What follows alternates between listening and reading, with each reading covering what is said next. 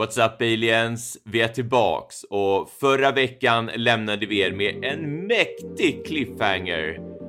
Och jag tycker att vi dyker direkt in i det andra och sista avsnittet med gästerna Annelie och Magnus. Ni lyssnar på CE5 Sweden Podcast.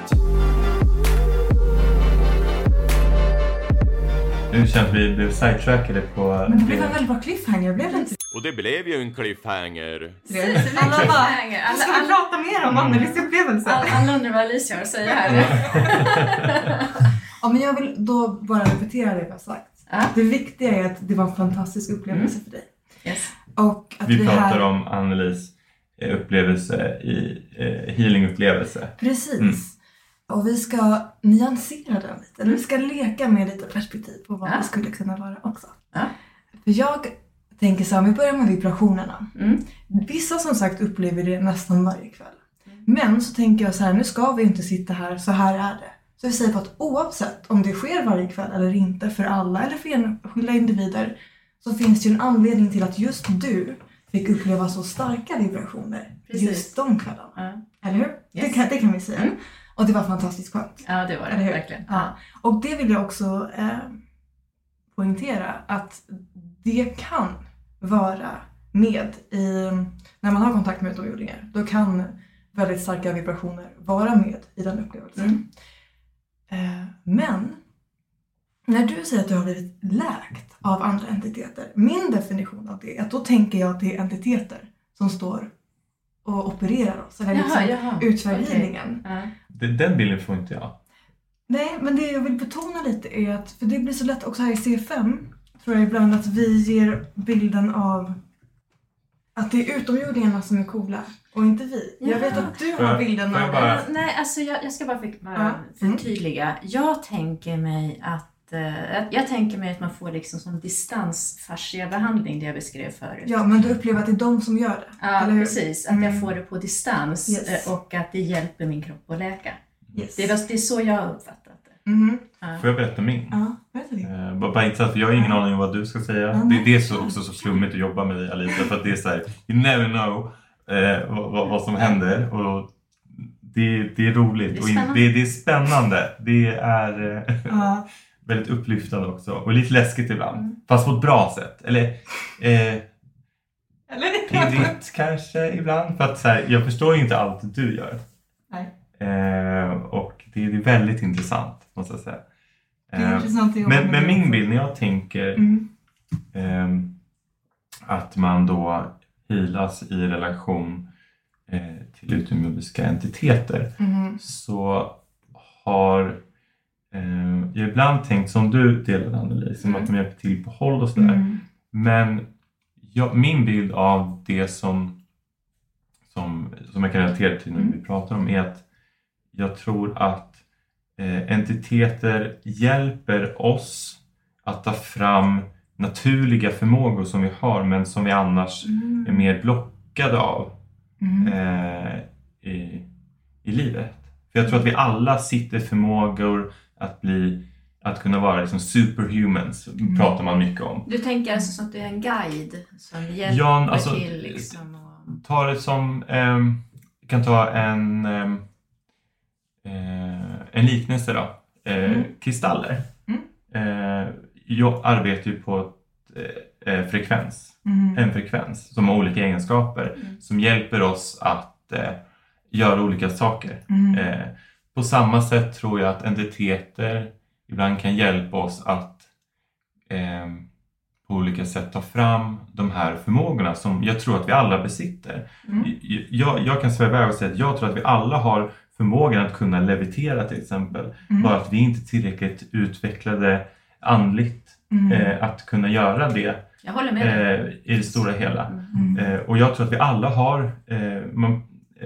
Greg Braden pratar i sin serie på Gaia, Missing Links, om heart-brain coherence. Det är inte bara han som pratar om det, men då jag först... också. Ja, heart-brain coherence. Liksom. Mm. Och där börjar hända riktigt häftiga grejer. Det pratade vi lite om innan idag också. Feelers och sinkers ska vara lagda. Ja, jag tänkte på det då också. Jag bara, heart-brain coherence. Och att vi har förmågan att läka oss själva.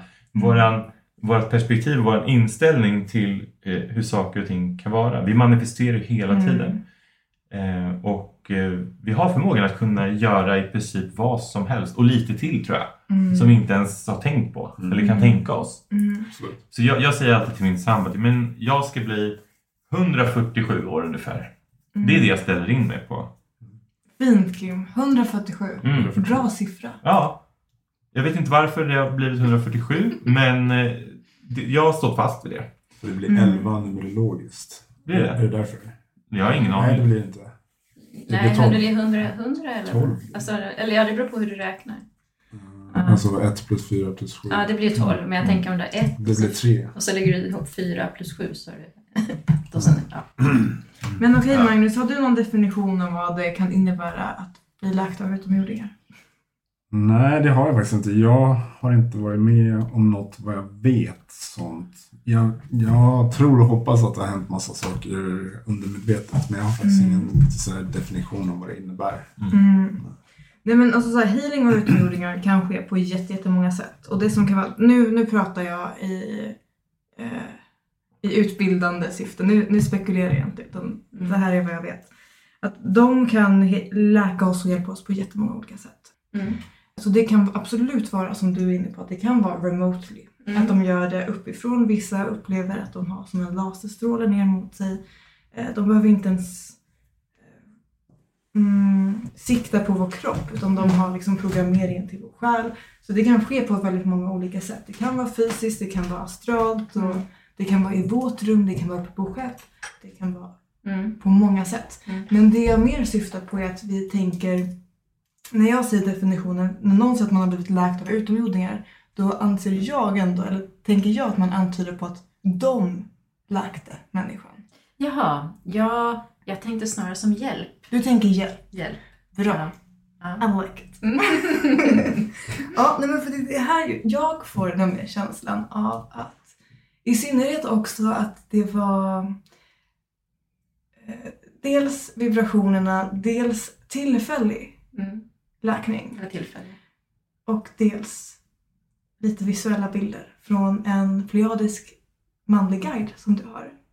Aha, som är med dig ibland. Magnus, kolla vad dina är. Du måste bara fråga dig, Alicia. Ja. Har han håret så här? Om det är blont hår. Ja, blont hår, och så har han håret lite uppsatt så här. Hör han det? Hör han det, Magnus? Jag vet inte. Jag tror det. Vad säger magkänslan? Ja, men så kan det vara. för jag fick upp en bild en gång på en sån man. Och jag tänkte så här, är det på riktigt eller är det min... för det intressanta här ni ska veta, för att när vi pratar om guider, då tänker många att nu är det hokus pokus. Han här är...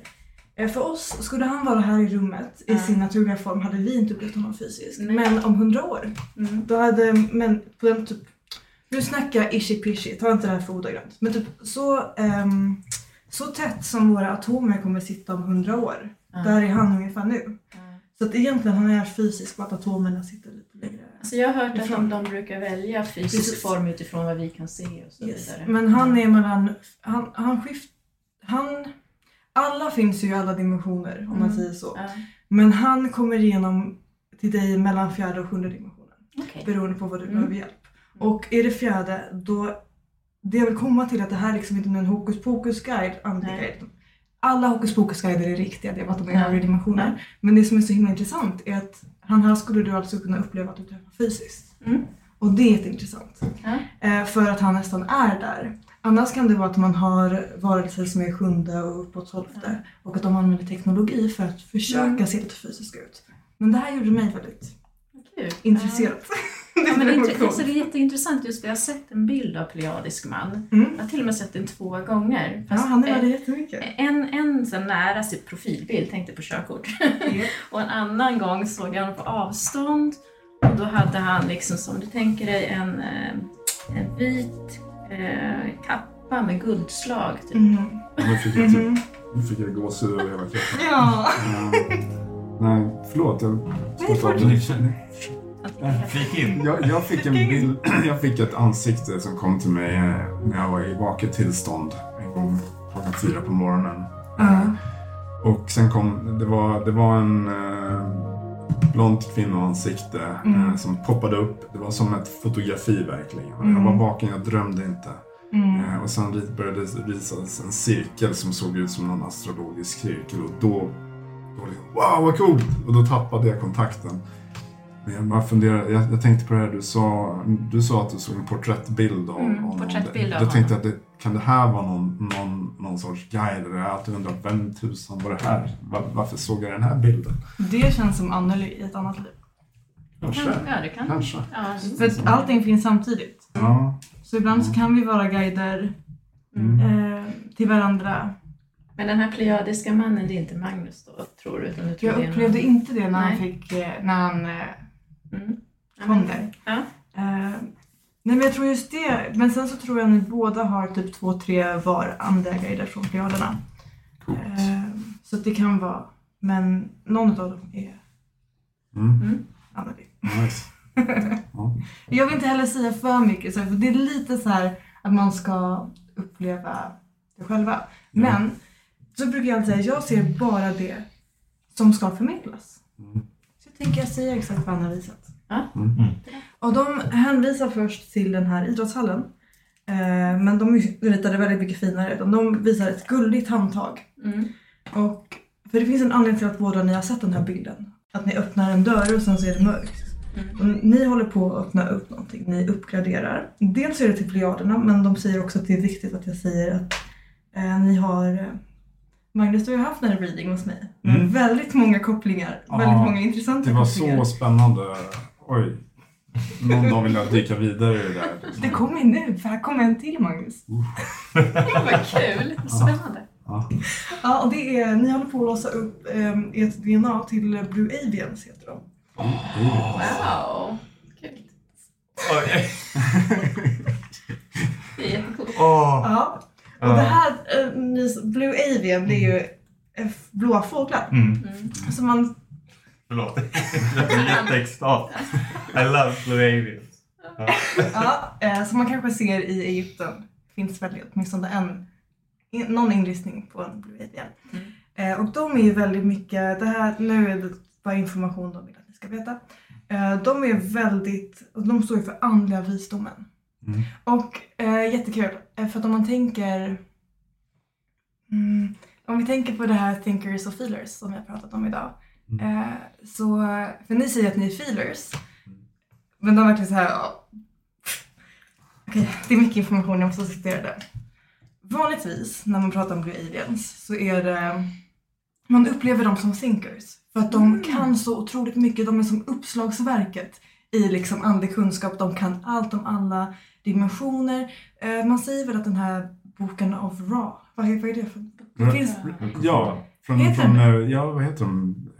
De som kanaliserade, är det den du tänker på? Det är en bok som man har kanaliserat en Blue Avian, tror jag. Men Ra, är inte Ra... I am Ra börjar den alltid. Precis. Så att, den boken är väldigt... Jag har inte läst den, jag vill inte säga att allting är sant där i, men Blue Avians anser sig veta allt och brukar veta väldigt mycket. De har sin tolkning på alltet. Så jag måste bara inflika. Jag har flera kompisar som kallar mig för uppslagsverket. och de vill säga att det här är väldigt viktigt för er att veta. För att Blue Avians kan få panik om man inte vet allting. Det är därför du har behov av att djupdyka allting också. För att du vill känna att du har kollen. Liksom någonstans. Du är nyfiken, men också du känner att du ska veta. Ja. Du ska veta. Jag måste veta. Men annars kan jag ju spinna iväg på en tangent som är baserad på någon icke-sanning och sen plötsligt så stämmer ingenting. Precis, för du ska veta. Och det är den pressen man måste ha som Blue Avian, för att man vet att man är den här visdomshållaren, sanningstalaren som man ska veta. Jag tror det är jätteviktigt för dig också i ditt arbete att du, man ser det på när du pratar också, att du vet att det här är, det är din sanning. Ja. För det är så, det ska vi säga, för alla, man pratar ju alltid sin egen sanning. Så det är inte, även jag sitter ju här, så nu går ju det här via min sanning. Ska man tänka på. Men det är otroligt viktigt, och det håller ni på att öppna upp. Jag ska höra om det är något särskilt. Nej, det är pressen alltså, där. Att vi håller på att öppna upp mot Blue Avian. När vi låser upp DNA, det är hur högre vi kommer i frekvens, börjar de här attributen göra sig mer påminda. Så att den här pressen vill de så här, känner ni press att ni så här, jag måste veta, för ibland så kan det bli att man läser någonting och jag vill hinna läsa om det och det och det och hur ska jag hinna? Skit i det då. Då är det Blue Avian som är där och säger att ni måste veta allting. För det de vill komma till med det här thinkers och feeders. För man tror ofta då när man träffar en Blue Avian att de är thinkers, för att de mentalt vet så himla mycket. Men det är just att de vet. De bara känner det i sig, så det är intuitionen. Så det är liksom klarvetande, inte klarseende, klarhörande, klarvetande. Och det tror jag är, framförallt dig pekade på när jag gör det också, är en liten utmaning för dig. I just det här att lita på det klarvetande. Och känslan. Ja, för du har det mycket mer feminint i dig. Alltså jag kan ju säga så här, alltså ibland har jag ju haft intentioner när jag mediterat att jag ställer en fråga. Då ser jag inte bilder, jag bara får veta. Precis. Det är därför. Jag får en känsla, det är så här det är. Ja. Så det här verkligen är, skulle presenteras idag. Men ni ska veta att och så det ska presenteras idag, så ni är medvetna om att ni har det, den kopplingen. Cool. För ibland så är det så att man får veta på lite information. Var kommer de ifrån, de här Blue Avians? Jag har hört lite om dem, men jag är faktiskt inte så jätteinsatt i dem. Just nu refererar de snarare till en dimension än en plats. Okay. Så vi låser upp vårt DNA mot högre dimensioner helt enkelt. Ja. Där Blue Avians håller till. Ja. Liksom. Ja. Ska vi gå in på lite, bara snabbt, det här utomjordiskt DNA? Men bara lite snabbt, för det, min uppfattning är ju så här, vi har väl olika typer av utomjordiskt DNA, men det ligger lite som latent och aktiveras på olika sätt. Har jag uttryckt mig hyfsat? Alltså det här kan diskuteras i timtal. Ja, och vi kommer till ett sånt avsnitt. Ja. Så vill jag bara säga att det är som lyssnar nu. Det kommer att komma, men jag vill bara, det är säkert folk som undrar när du snackar om DNA som aktiveras. Jag ska säga som så här, om vi ska göra det jättekort. Vi har ett fysiskt DNA och vi har ett själsligt DNA. Det här själsliga DNA kallar vissa för själsligt blueprint. Där vi bär alla upplevelser vi har varit med om som själar. Och när det kommer till det fysiska DNA så tror jag många som lyssnat på den här podden har lyssnat på mycket från tidiga astronauter. Och där talar man ju snarare om att människan i sig är en blandning mellan utomjordiska raser och vad säger man? Primat? Vad heter det på svenska? Terran mammals. Vad heter det på svenska? Så drar du till något annat. Primater. Det var det. Vad bra, Magnus. Kolla, vet man det? Jag tänker alltid på primörer när jag har primater. Det är inte riktigt samma sak. Jag har primör-DNA. Det är en morot alltså. Ja, nej men precis. Och sen så vi är ju multidimensionella också. Så det här är ju otroligt komplext. Men om man ändå kollar typ på vårt DNA kan kroppen välja att läsa av på olika sätt. Så när vi höjer vår frekvens så når vi ett bredare spann på den kapaciteten vi är gjorda. Och framförallt om man är andligt intresserad, alltså man är intresserad av det här av en anledning. Och ett annat ord jag gillar att beskriva Blue Avians med är stolthet. För Blue Avians är det jätteviktigt att veta att man har en koppling hit. För det är någonting bara som känns så skönt i själen. Och det är jättemycket det här med att man släpper pressen på att veta allting mentalt och lita på det inre vetandet. För att en Blue Avians vetande känns faktiskt lite annorlunda om man kollar på en pleiadisk magkänsla. Så att de känns lite olika och de säger att ni kommer lära känna er skillnaden på det.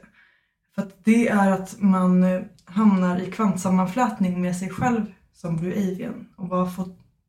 Man kan få tillgång till så mycket kunskap. Det är jättekult. Alltså jag är ju sån här, jag behöver ofta så kan jag bara koppla på ping. Alltså när det är någonting jag funderar på så kan jag bara göra en snabb koppling. Och sen kanske jag googlar på det och då stämmer det. Det är Blue Avian, typiskt. Ja, helt plötsligt vet jag bara. Ja, verkligen. Vad kul att du nämner liksom så här, en typ. Men du pratar ju om att de är inne i någon form av så här, en upgrade-fas på ett sätt. Ja, men så här med Blue Avians kunskap och utveckling. Och du hade gått hem då på eventet i fredag. För 2 dagar sedan när vi spelade in det här. Ja, precis. och det här har inte jag berättat för dig heller. Nej, för det pratade vi om, men du och jag, Emilie, satt och snackade. Ja. Och då sa du någonting i stil med att du har fått till det att, vad var det? Det var någonting att du ska redo för en, alltså någon form av inte upgrade. Ja, var, ja, alltså mer, ja. Var det var någonting, men jag bara kopplade lite så här, ja. Jag var på Harmonimässan och fick höra att jag kommer gå igenom en megaförändring. Så var det. Megaförändring. Mm. Och även hon sa det här, jag kommer få kontakt med högre makter. 2 dagar innan dess hade Helene haft en dröm där hon sa att hon trodde jag hade fått stroke. Sen kom den på att nej, han kanaliserar från högre makter. Nu är det typ 3:e gången jag hörde från dig då. Alltså, också, det är väldigt intressant. Mm. Och det... Var det det du menade? Ja, det var precis det jag menade. Det som kan vara bra när man börjar kanalisera en Blue Avian, som kan vara bra att veta för dig. Man får ofta ett väldigt stort andligt ego. Ja. Bara förbereder dig för det. Det händer för att de är så stolta. Nej, men alltså de är så stolta av att vara Blue Avian och allvis. Och jag tycker att stolthet för mig, det är bra. Men det kan vara en lite annorlunda känsla att man helt lite, de är uppbröstade liksom, så här lite kaxiga, och det är liksom, men det kommer kännas skönt, det kommer kännas hemma, lite främmande, men det är. Men du kommer kanalisera fler än så.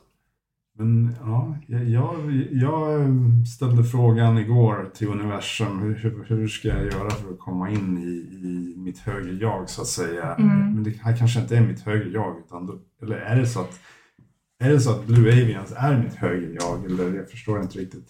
När det kommer till högre jag är det också en lång diskussion. Men vi kör snabbvarianten här också. Ja. För mig så är högre jag, du imorgon är ett högre jag för dig själv idag. Mm. Du idag är ett högre jag för dig själv från när du var 8 år. Ja. Men det kan också vara andra hållet i vissa fall. När det finns någon visdom som kan komma från ett högre perspektiv, ett annat perspektiv. Eller ett perspektiv som kan hjälpa oss komma högre. Om vi ska förenkla det. Så vi tänker att högre jag, det är de versioner av oss från framtiden som är mer utvecklade. Inom situationstecken. Ja, jag sitter och... Ja, exakt. Kaninöron. Precis. Men från framtiden. Så gillar jag att säga ibland att man har ett högsta jag. Och det skulle vara vår I am presence. Den del av vår själ precis innan man, nu sitter alla mina fingrar, kommer tillbaka till Gud. Mm. Alltså precis innan man går tillbaka. Men vi skiftar högre jag. Alltså, så ditt pleiadiska jag är ett högre jag, ditt Pleiadien är ett annat. Och det är det här som är så fint. Jag tror det är därför vi också satt där i början och snackade om det här med att lära känna frekvenser. Man lär sig känna det liksom, okej, vem är det som snackar nu, typ där under meditationen, det var ju inte vilken varelse som helst, utan det är en annan version av mig som kommer in, eller som aktiveras och pratar. Och jag tror att det vi håller på att göra är att vi hamnar i linje och börjar kanalisera högre versioner av oss själva, men vi behöver inte säga att det är varelser. Så du tror att det liksom generellt är att det, när vi får kontakt med utomjordiska entiteter, är det oftare en annan version av oss själva? Eller är det blandat? Eller är det inte så? Det beror på. Om det är internt, ofta är det en själv eller någon i sin plats.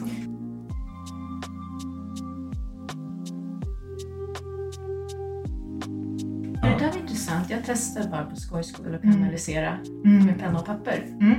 Jag berättade, vi skickade till dig, berättade att jag hade gjort det, tror jag. Ja. Jag blev jättevarm om händerna efteråt. Ja. Och då fick jag fram en figur som, alltså den påminner kanske lite om,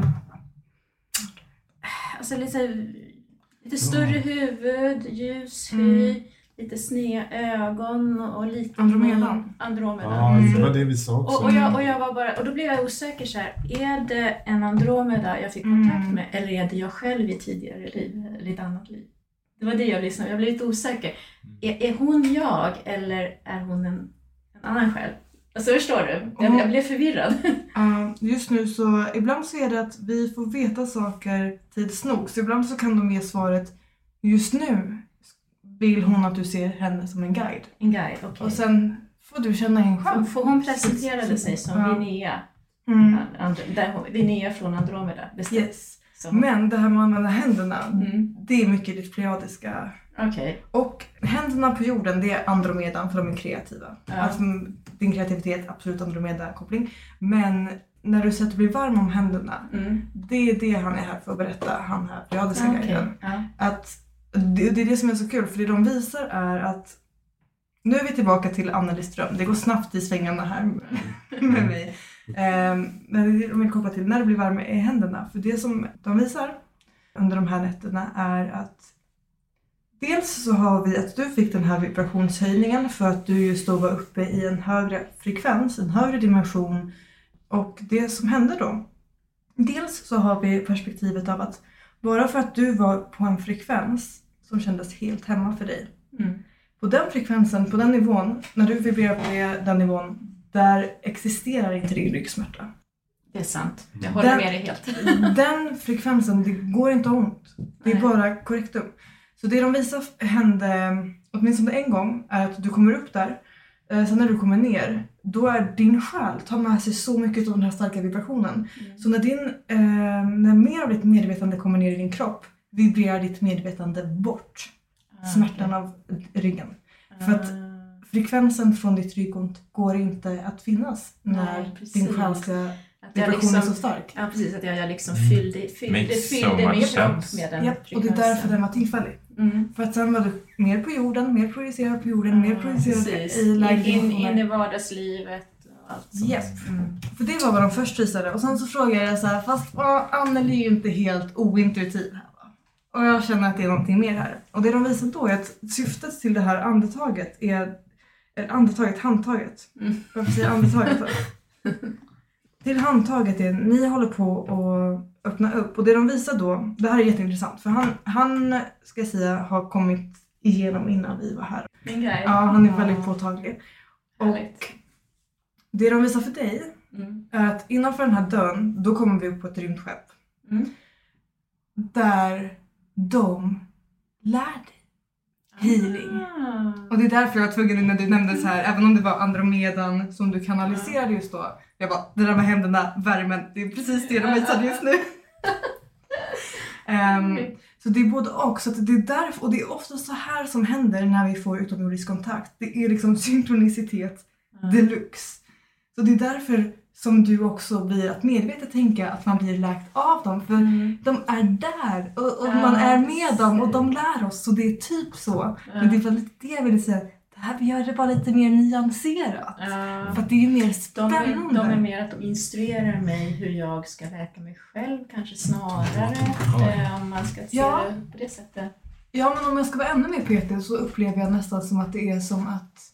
Det som händer är inte att du åker upp där i ditt jordliga medvetande och att de lär ditt jordliga medvetande healing. Det som händer är att ditt medvetande åker upp och sammanflätas med ett pleiadiskt medvetande när du lär dig pleiadisk healing som pleiad på pleiaderna. Okej, alltså det är superintressant. Det är komplicerat. Men... Alltså jag måste bara berätta om en annan grej. Alltså en kompis till mig. Hon var med en väldigt tragisk upplevelse. Nu ska jag inte gå in på detaljer, men hon var på begravning. Och jag visste att hon skulle må dåligt på den hon var på begravningen. Så jag kopplade upp mig telepatiskt mot henne och tog en del av smärtan. Så jag satt hemma och grinade i soffan för att jag ville inte att hon skulle liksom falla ihop i kyrkan där. Och det var ju också väldigt alltså vi är också ganska nära kontakt då. Så den känslan kommer jag ihåg också hur jag, inte healing men att jag tog en del av hennes smärta.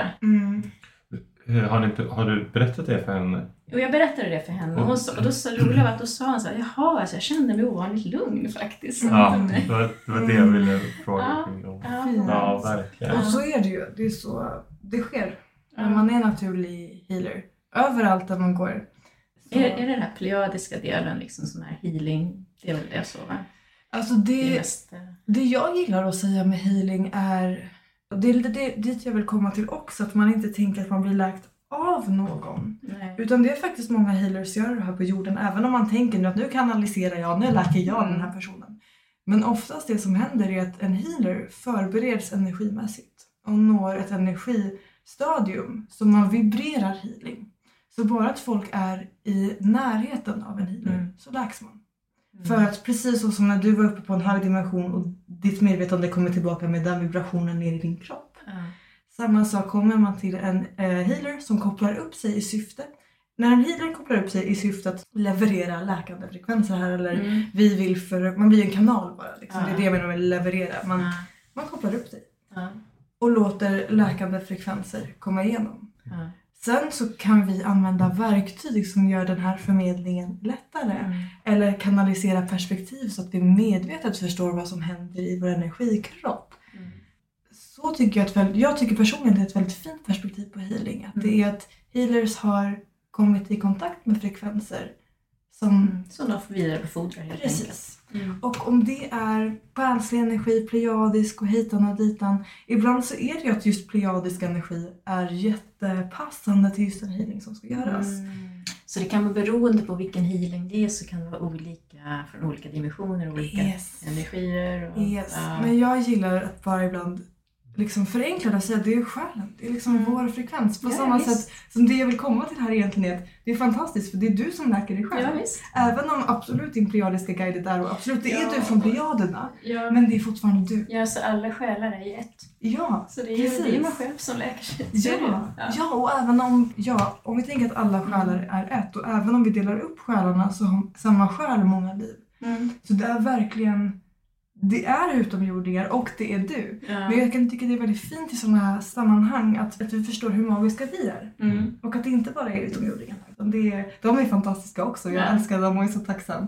Men också så vill de... Vi är lite kredit till oss själva och uppmärksamma att vi... Och de vill ju betona det här för att du håller på att aktiveras i din healing. Och det är mer att du aktiverar minnen från plejaderna. Att du åker upp till ditt pleiadiska själv och få vara kroppen av ditt pleiadiska själv.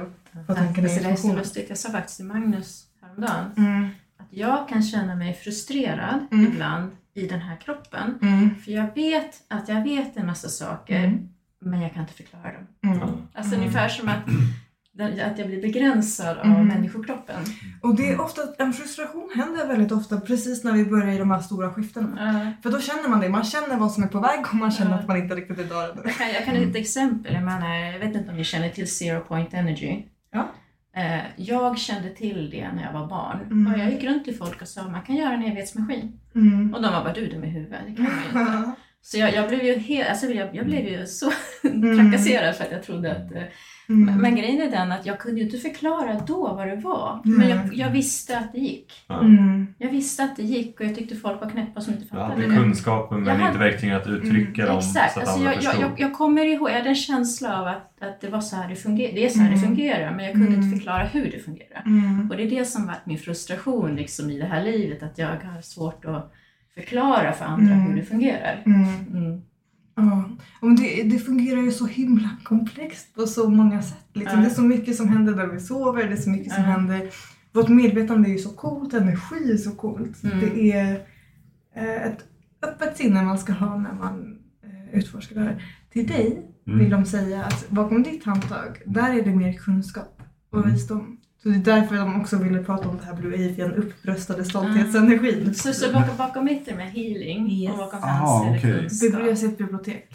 Okej, jag kommer berätta sanningar. Du kommer hela människor alltså, när vi har hittat rätt. Alltså det här är lite lustigt. Ni gör det redan? Jag är ju hälsocoach i min nuvarande roll. Och jag har gått mer och mer över till att jag skulle vilja bli även en andlig coach. Alltså hjälpa folk att hitta sig själva. Det är väl också en form av healing, tänker jag. Pratterapi är en form av healing. Ja, alltså att man... det är inget avancerat utan mer bara liksom prata med folk, mening om livet. Och... Ja, för då pratar du från en annan frekvens. För mig, att vara hälsosam och i balans har att göra med den fysiska kroppen. Det har att göra med våra mentala state of mind och våra liksom själsliga, spirituella. De tre är en del av en samhörighet. Det är sammankopplat. Alltså jag håller med dig. Jag sa faktiskt i en inlägg på Instagram ganska nyligen att om man inte är frisk själsligt så kan man göra mycket man vill med kroppen. För man kommer fortfarande inte må bra. Nej. Absolut. Det är... Ja. Det var den insikten jag kom till, att jag skulle vilja arbeta lite mer åt det hållet. Men jag tror du jobbar mer om det än vad du tror. Ja, det kanske är. Det låter så. Ja. Och alltså just att tänka på det, att healing kan ske på så många sätt. Alltså vi alla har ett energiutbyte hela tiden. Till exempel om vi tar exemplet av att någon går och bär på en hemlighet. Mm. Att få berätta den hemligheten för någon. Och den energin man håller fast vid släpper. Det är ju helande och läkande. Och då är det kompisen som är där och lyssnar. Som hjälper till att transformera det. Eller bara en kram liksom kan vara så läkande. Då kommer det ett tungt energifält, den som behöver en kram. Och sen den som också kanske behöver en kram, för vi alla behöver kramar och närhet. Mm. Men som mår bra och har mer energi. Tillsammans så transformerar energifälten det tunga. Sen är vi olika, men vi är ju också, jag kan ju vara sån att jag mår bra av att hjälpa andra. Alltså jag kan ju känna att jag har behov av att hjälpa andra. Just för att det är så jag fungerar. Jag, och samtidigt kan då sitta folk på andra håll och bara, nej, jag ska inte besvära någon med mina problem. Och jag kan tycka, nej men kom liksom, jag vill hjälpa till. Så, och jag tror det är ganska många som är sådana att de ger om. Jag känner att jag fungerar precis så. Måste ha en pleiadisk energi. För jag är också väldigt starkt kopplat till pleiaderna. Vad heter det när man avslöjar något i förtid? Nej, vi avslöjar det. Jag vill ha ordet där. Typ om man pratar om en film så pratar man, vad heter de? Vad heter när man... Spoilers. Spoiler alert. För Starseed-readingen som kommer. Men det känner jag också. Jag blir så himla fylld av liksom välmående, glädje och så ibland väldigt som ett rus. När jag känner att jag märker att jag har gjort någonting för någon annan. Det var en situation här för några veckor sedan, en månad sedan kanske. Där jag stod och väntade på bussen. Och som vanligt så släpper jag förbi de som liksom inte står riktigt i kön. För jag tror att det är strukturerat typ, alltså en oskriven regel att då går man in efter alla. Så här, men jag brukar alltid bara låta folk gå på. Så här. Och det är inget konstigt. Så att jag vill bara, men vad schysst, för jag hade uppskattat det om någon hade gjort mot mig liksom. Men så gick jag på ganska fullsatt buss. Och i mitten så gick det på en person som hade en brukare som var handikappad och satt i en rullstol. Och då skulle hon visa deras två biljetter som hade liksom två kvitton för busschauffören. Hon kunde liksom inte riktigt lämna. Och så här, han såg ingenting. Jag såg det här och då gick jag fram och jag bara, jag kan gå fram och liksom bara automatiskt bara göra det. Och så löste jag det liksom. Hon var så tacksam. Och jag var så glad över att jag fick möjligheten att göra det. Alla de där små gesterna betyder väldigt mycket för många människor. Till exempel var jag på apoteket och jag skulle hämta ut medicin en gång. Och bakom stod det en tant. Hon såg lite sur ut. Hon hade högklä och hon verkade inte riktigt glad. Och så såg jag att hon hade ett halsband av snäckor. Jag bara tittade på den så sa jag till henne, men gud vilket fint halsband du har, bara spontant. Och hela tanten lyste upp. Alltså man såg liksom hur ansiktet skiftades. Och då kände jag också det här, wow, nu har jag gjort hennes dag. Alltså det kändes ju bra att jag kunde hjälpa henne och bli glad den dagen. Hon var inte glad innan. Och en sån liten sak kan göra så stor skillnad. Precis. Verkligen. Ja. Det är fint. Ja, det är kul. Och går runt. Men då känns det som både jag och Kim att det är plejaderna vi har varit ifrån liksom närmast. Alltså man tänker sig. Ni har aktivt som ligger därifrån. För det känns som att den kvinnan du är där och projicerar ditt medvetande till, den versionen av dig, hon känns kopplad till dig som spirit guide. Att det är som... Ja. En gång till. Ja, en gång till. Nu ska vi...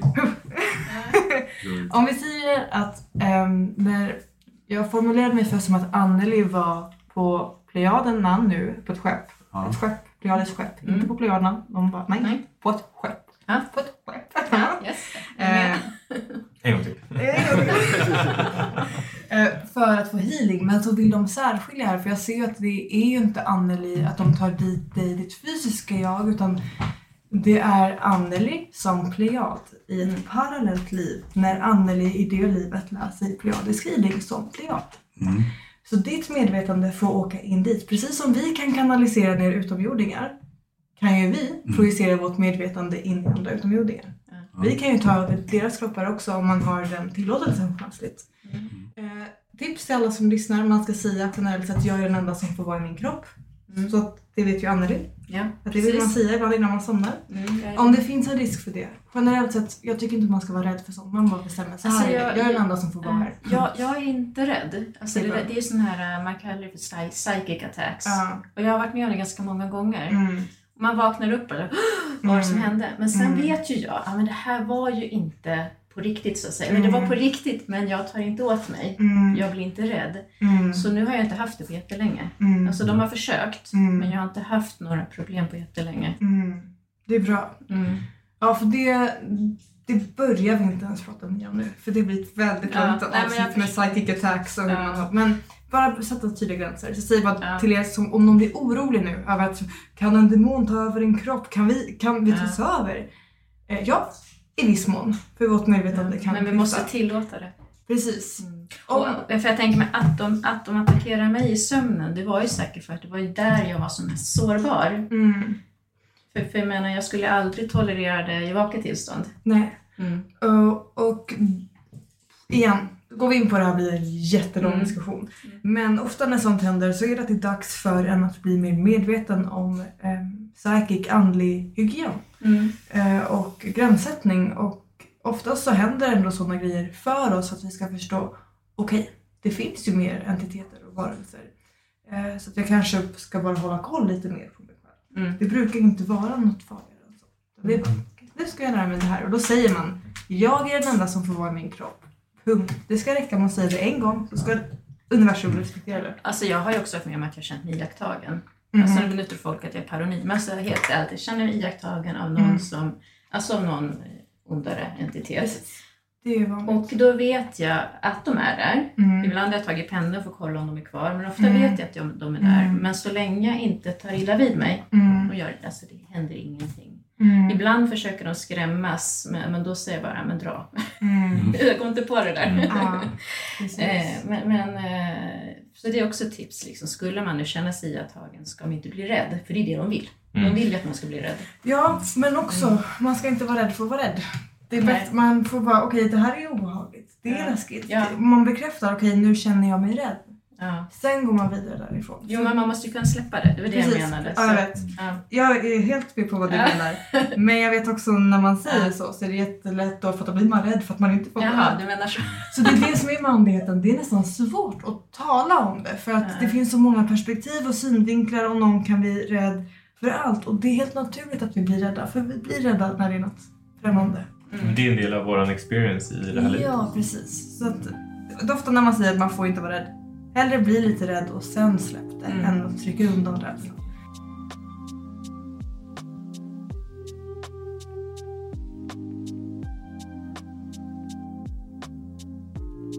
Det var bara det jag ville säga. Vad härligt, vi hade kunnat sitta här hela dagen. Men tillbaka till det, Magnus. Den versionen av Annelie som Annelie projicerar sig själv till för att lära sig pleiadisk healing. Mycket med händerna när de blir varma. Och sen så... kan vi också tillägga det här precis då som när det sker och du börjar ändå kanalisera från Andromedan. Så det samskapas, vi har ju det här kopplat alltihopa. Och det är vår själ så det kan komma samtidigt flera olika. Inte om man kanaliserar en entitet, då vill de komma en i taget. Men det är ens själsliga DNA-blueprint-komponent som kan aktiveras på olika sätt. Det är därför man kan ha liksom mer pleiadiska attribut som kommer igenom samtidigt som attribut från något annat ställe. Så det är jättekomplicerat här, men det är kul. Men den versionen av Annelie känns väldigt mån om dig, mänskliga Magnus. Inte där jag ser henne, för där ser jag dig som tonåring. Och att du håller på ut, alltså du lär dig på riktigt. Och det är det som är så bra, att just det är därför du är väldigt projicerad dit då. Men såklart, väldigt visplan. Så i framtiden, från den bilden jag ser, så hon visar att hon är jättemån om dig här på jorden. Och därför så kan det vara att du känner att hon är din guide. Att jag är hans guide. Precis, från just det livet. Och att det är lite, det är därifrån, ni har mycket sådana där kopplingar som gör att ni upplever mycket samtidigt. För att ni bryr er så mycket om varandra. Det är väldigt fint. Det är coolt när man ser det så. Ibland vill jag bara gå in i det för en dag. Alltså det är väldigt häpnadsväckande. Det är ett stort nät av grejer. Liksom. Ja, och jag kan tänka mig att det... Det var bra formulerat. Alltså... Jag tänkte liksom, ni ska tänka men liksom jag ska göra 15 minuter. Som en julgransbelysning som bara... Jag kan tänka mig att det kan vara ganska overwhelming ibland. Men jag vill liksom... Typ alltså, bara uppleva för att jag vill förstå lite. För att det är så fascinerande. Och jag tycker alltså jag älskar att ni ställer frågorna, verkligen. Men första året i min utbildning, då var jag i sängliggande för att det var så, ett helt år nästan, för att det var så mycket information. Så det kan vara överväldigande. Det tar mycket energi också, kan jag tänka mig, emellanåt. Framförallt, det har väl varit mycket, jag har väl haft ett utomjordiskt privatliv. Så nu... skämtar jag säger att nu börjar jag ha ett jordligt privatliv också, vad trevligt. Men jag är jättetacksam och det är jättekul och vi har ju så fantastiskt mycket att lära oss. Men igen, det här är mitt perspektiv. Så får alla känna in vad som är sant för en själv. Såklart. Men coolt är det. Ja, men jag känner verkligen just det när du pratar om handen och manliga guiden. Och dök den där porträttbilden upp av honom en gång framför mig. Alltså han kan du känna när han är i ditt rum. För det är inte hans energisans. Och säkert att du kommer... Det måste vara de behagliga rysningarna jag känner ibland. Han är varm, hans energi. Så det är också rimligt om du börjar svettas när han är där. För jag blir, alltså det är lite lustigt, jag kan verkligen frysa om händerna till exempel, så plötsligt blir han kokheta och svettas. Nej, men han är jättenärvarande, alltså både tidsmässigt och rumsmässigt. Inte då alltid i sin mest fysiska form, men han är jättemån om dig och stöttar dig jättemycket.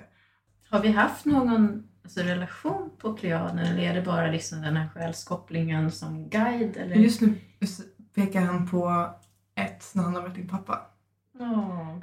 Men ofta så är det att man har varit pappa-barn tillsammans. Och det är så roligt. Ja, men det är så fel för oss här på jorden när vi tänker liksom incest. Alltså, din partners mamma och du har egentligen varit partners i ett annat liv. Alltså, det är så roligt att säga Magnus. För Magnus är 3 år äldre än mig. Men jag kan få känslan av vår stora syster. Jag får också den känslan. Precis. Och det är därför Annelie de bekräftar här idag. Det är därför de visar just för säkert att du guide till Annelie en annan gång. Typ från Blue Avian. Men anledningen till att hon väljer att visa just det här idag är att få bekräftat den känslan om att vara stora syster. Ja, jag känner mig verkligen som det. Ja, som sagt, jag känner också det. Att, det känns som att du har någon beskyddar pleiadiska omhändertagandet som ligger där i bakgrunden. Alltså det är så kallt här. Men för ofta brukar du skicka så här, be mig om råd och ska skriva det här till den personen. Och då brukar jag ofta känna efter liksom, ifall det är rätt eller inte. Gud, alltså det är så fint att höra att du säger att du känner efter. Det är en sån viktig del, tror jag, för om man ens egen, alltså att man börjar känna efter. Jag tror det är en viktig del i ens utveckling, tror jag. Det är den bilden jag säger inte att det är allas sanning, men jag tror, för mig har det varit otroligt viktigt.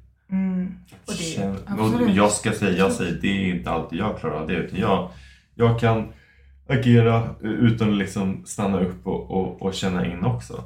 Men jag tror det här är ett paradigmskifte. För jag minns som barn att man skulle inte känna efter för mycket. Nu ska du bara göra läxan, du ska bara gå till skolan, du ska inte känna efter så mycket. Och då präntas det ju in som någon sorts regel.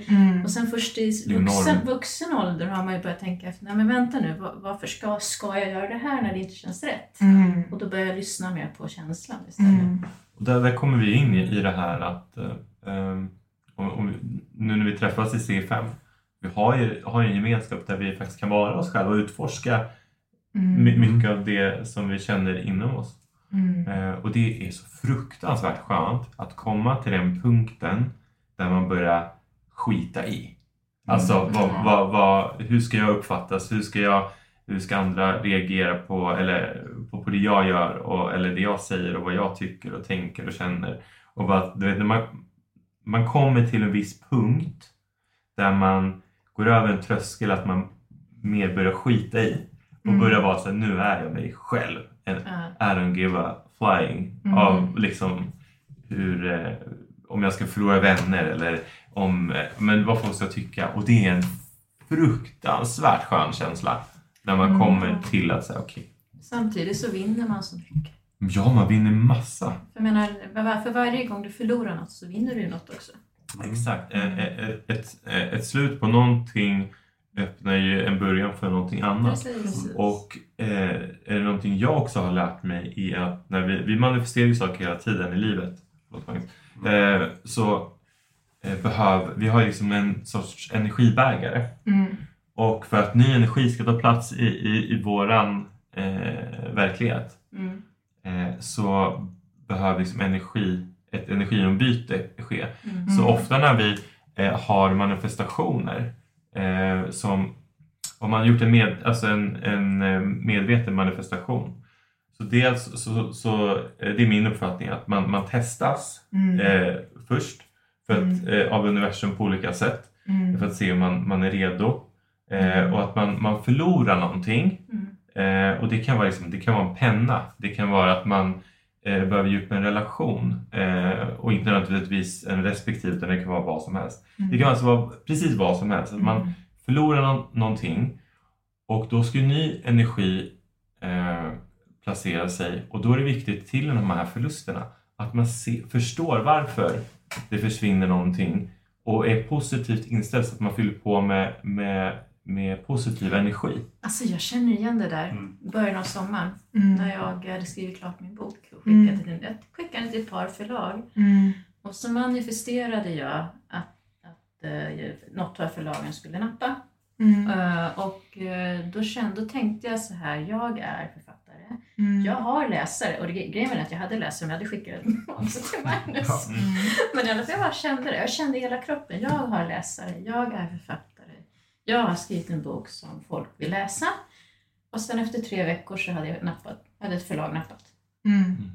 Och samtidigt som det här skedde så tappade jag klienter för min hälsocoaching.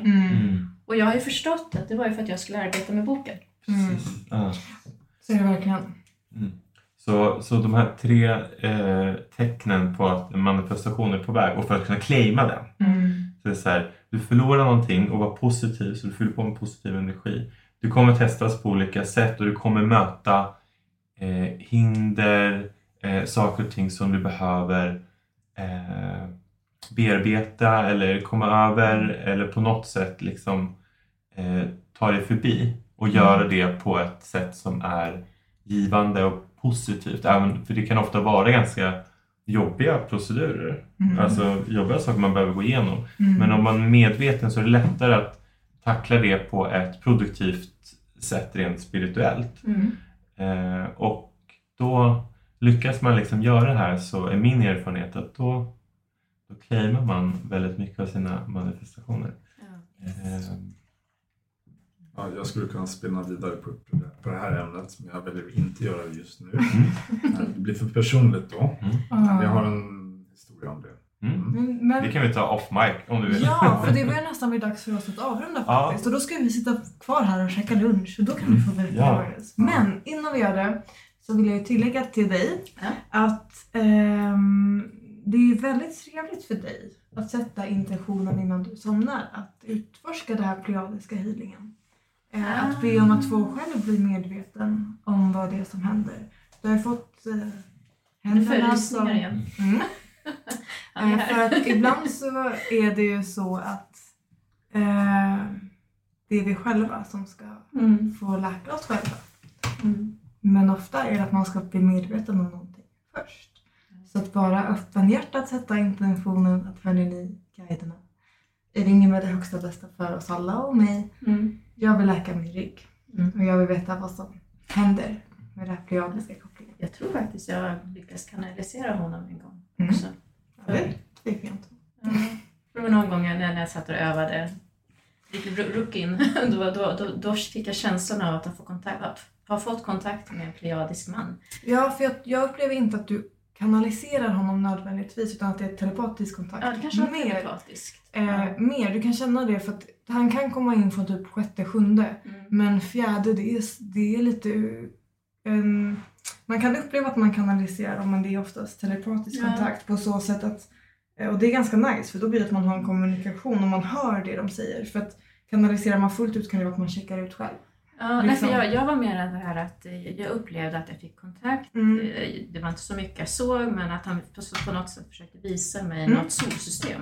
Mm, det är telepatisk kontakt. Ja, och det var liksom att då satt jag där med min penna och ritade vad vilken planet menar han liksom. Men det var ett solsystem. Det var jag helt säker på att man ville visa mig. Mm. Mm. Mm. Ja, nu ska jag inte... Nej. Pleiaderna pratar vi mer om någon annan gång. Men tusen tack för att ni var här nu. Vilket samtal. Kolla, klockan är nästan 2 timmar, Kim. Ja. Vi diskuterade 40 minuter, en timme, en och en halv timme. Du sa att det var typ 40 minuter. Jag bara Lisa, när du och jag babblar så brukar det ta ungefär en timme. Men jag tänkte lite, kan vi fråga er som lyssnar nu? Vad tycker ni är nice? För vissa tycker att en timme är för långt. Och många tycker att en timme är nice. Så jag tänkte att mellan 40 minuter och en timme kan vara... rimligt, men så får vi det lite fler. Ja, för vi vill ju veta vad ni tycker. Vi vill ju samskapa det. Sen förstår vi att alla tycker ju olika. Men vad känns som liksom en behaglig, rimlig liksom, längd på ett avsnitt. När tappar ni intresset om ni ser ett avsnitt? Om jag ser ett avsnitt som det står liksom 1 timme och 41 minuter på. Så blir jag lite så här... det här har inte jag tid med. Typ, att då får jag ett litet automatiskt motstånd till exempel. Det vore jättefint att få höra från er vart ni står i det, så att vi kan försöka samskapa det här mer så att det blir tillgängligt på så bra sätt som möjligt för alla. Yes. Och det här avsnittet kommer vi dela upp i 2 delar. Så tyckte ni det här var nice? Ja. Eller? Ja. Eller skulle vi dela upp det i 3? Jag tror det här blir skitbra i 2. Jag tror det blir bra med 2. Ja. Vad tror ni? Ja. Nu vågar inte säga något. Alltså, jag är sån här. Jag har inga problem med att trycka paus och sen fortsätta lyssna dagen efter. Så jag... Tips till alla som lyssnar. Ja. För jag brukar lyssna med Joe Rogans 3,5 timme. Och då paus tills de är klar. För mig spelar det ingen roll faktiskt. Och vi snackade om det innan att... vi kommer ju, om vi behöver dela upp avsnitt, om det blir liksom över en timme, vilket har blivit, så kör vi en liten speciale, att vi kör med en veckas mellanrum. Ja, för vi kör ju varannan nu, denna hösten och vintern. Eller inte året ut i alla fall. Året ut i alla fall. Så det blir bra. Alltså tack snälla, vilket dunderavsnitt. Ja, verkligen. Det var jättekul att komma hit. Vad kul att du tycker det. Ja, tack snälla. Och vi ska ju fortsätta prata smaskigt nu. Ja, nu ska vi käka lite lunch och umgås och visa vidare. Men tack ska ni ha. Och tack er alla där ute som är kvar och lyssnar. Vi tycker det här är så roligt. Och ta hand om er där ute. Så säger vi hej då för denna gång. Ha det bra. Puss och kram på er. Puss och kram. Hej då.